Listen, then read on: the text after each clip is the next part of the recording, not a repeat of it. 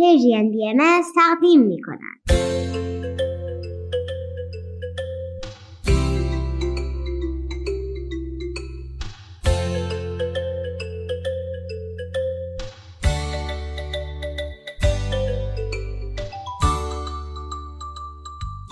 سپیدار و ویز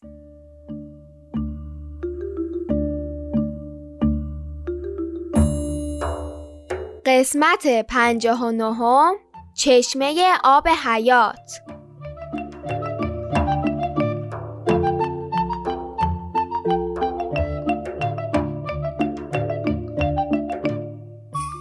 سلام به دوستان عزیزم. سلام روزتون بخیر. پنجشنبه رسید و با یه برنامه دیگه با شماییم. امروز 24 فروردین 1402 خورشیدی و 13 آوریل 2023 میلادیه. حقیقتا در زمین زمان زود میگذره. انگار همین دیروز بود که نوروز رسید. آره زود میگذره و متاسفانه خاله همدم به خونهشون برگشت. دل ما و خانم اکبر خیلی براشون تنگ میشه. ما به خاله همدم گفتیم که برای شما قصه تعریف می‌کنیم.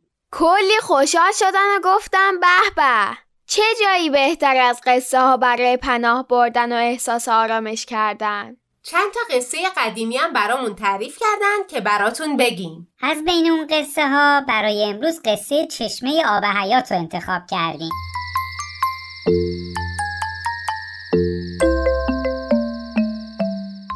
یکی بود یکی نبود.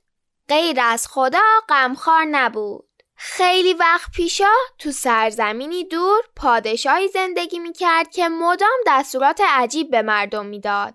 به همه ظلم می‌کرد و گوشش به حرف و نصیحت هیچ کس هم بدهکار نبود. یکی از دستورات خیلی عجیب و غریبی که این پادشاه اجرا می‌کرد این بود که همه پدر و مادرها وقتی به سن پیری می‌رسیدن باید از شهر پادشاه می‌رفتن. می‌رفتن یه جای دور و هیچ وقت بر نمیگشتن.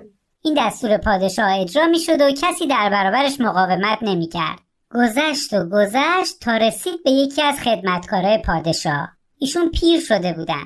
پادشاه پسرش رو به قصر احضار کرد و بهش دستور داد که زودتر پدرت رو راهی کن که بره.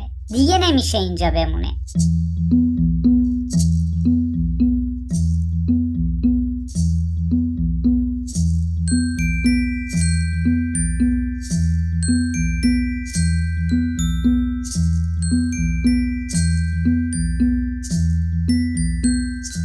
پسر شکست.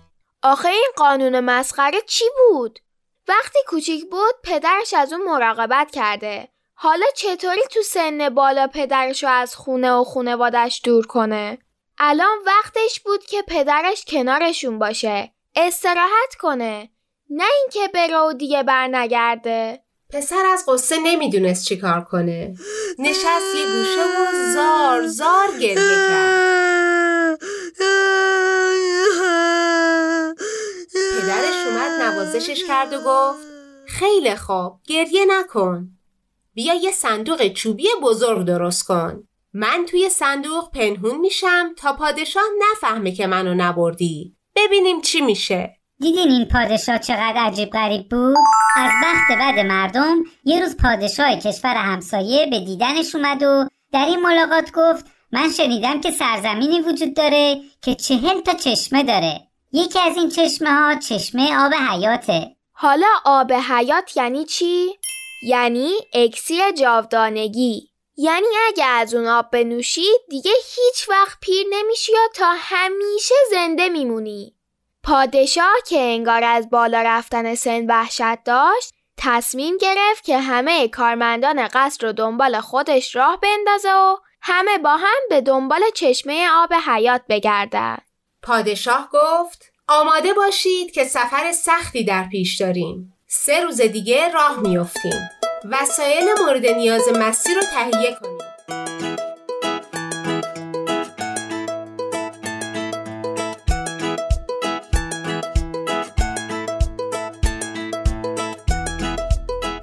پسر غمگین و ناراحت اومد پیش پدرش و موضوع گفت. آخه اگه اون به سفر می‌رفت پدرش باید چی کار می‌کرد؟ پیرمرد گفت تو برو پسرم. نگران من نباش. خلاصه هی پیرمرد اصرار کرد و هی پسرش گفت نه من شما رو اینجا تنها نمی‌ذارم. پیرمرد که خیلی با تجربه بود گفت خیلی خوب باشه. ولی به حرفام گوش کن. باید یه شطور با خودت برداری یه طرف بار آزوقه راه بذاری و طرف دیگه صندوق چوبی منو ببری. حواست باشه. با خودت یه گاو نر یه ماهی مرده و مقداری تخم هندونه هم بیاری.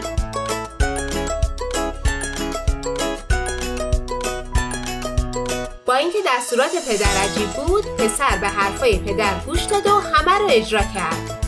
ولی آخه کی برای سفر با خودش تخم هندونه می‌بره؟ همراه های شاه چند هفته تو راه بودن. اونقدر رفتن رفتن که ذخیره آبشون تموم شد. حالا آب از کجا بیارن؟ پسر اومد یواشکی از باباش پرسید که چه کنم.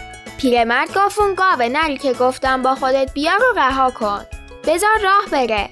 خودت هم دنبالش برو. هر جا گاو شاخشو به زمین کوبید همونجا آب هست. زمین رو بکنی تا به آب برسی.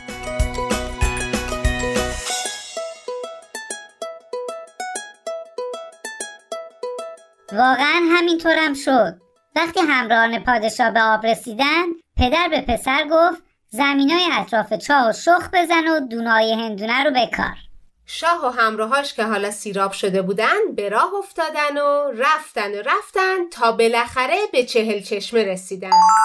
پادشاه که نمی‌دونست کدوم یکی از این چهل تا همون چشمه حیاته تونتون از آب همه چشمه ها خورد و دلش درد گرفت. پسر دوباره از پدرش پرسید بابا جان چه باید کرد؟ کدوم یکی از اینا چشمه آب حیات هستن؟ پدرش گفت من نمی‌دونم ولی یادت گفتم با خودت یه ماهی مرده بیار؟ برای همین بود ماهی و داخل چشمه ها فرو ببر اگه زنده شد یعنی همون چشمه چشمه آب حیاته با راهنمایی پدر پسر موفق شد چشمه آب حیات رو پیدا کنه گندم شکفته گل گندم داد گل گندم شکفته گل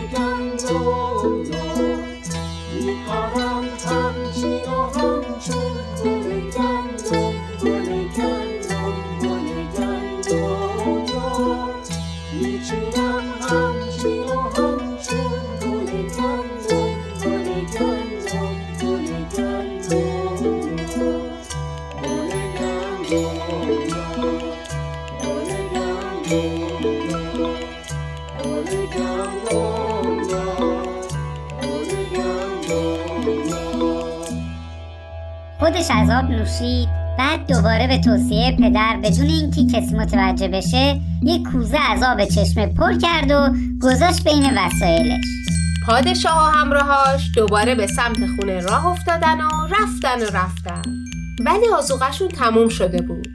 دیگه از شدت گرسنگی حتی نمی‌تونستن تکون بخورن. تصادفاً به همون جایی رسیده بودن که پسر تخم هندونه ها رو کاشته بود. تو این مدت هندونه ها بزرگ پر آب و شیرین شده بودن پادشاه و همراهان کلی هندونه خوردن و دوباره به سمت شهرشون راه افتادن. وقتی به شهر رسیدن پسر اول از همه صندوق چوبی رو که پدرش رو توش قایم کرده بود به خونه برد. بعد به قصر رفت. پادشاه دید که همه همراهانش در سفر خیلی خسته و ناراحت هستن. نگاهی به اطرافیانش انداخت و دید نه مثل اینکه پسر اصلا ناراحت نیست. حتی خوشحالم هست.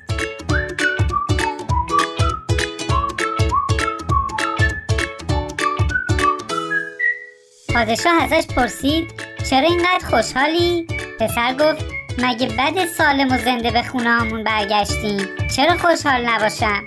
پادشاه گفت بله درسته پسر گفت باید قولی به من بدی. جان کسی که ما رو نجات داد ببخشی و اذیتش نکنی. پادشاه قول داد.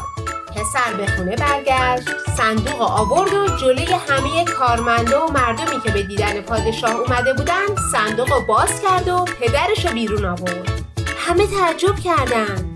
چون می‌دونستن قرار نیست کسی با این سن و سال در شهر مونده باشه. پسر گفت این همونیه که ما رو نجات داد. این قانون شما که پدر و مادر در پیری باید از این شهر برن داشت به ضرر خودتون تموم می‌شد. بیاید این قانون رو عوض کنید. پادشاه ولی عصبانی شد. فریاد زد. بعد گفت وای بر تو. تو از دستور من سرپیچی کردی. جفتتون باید از اینجا برید.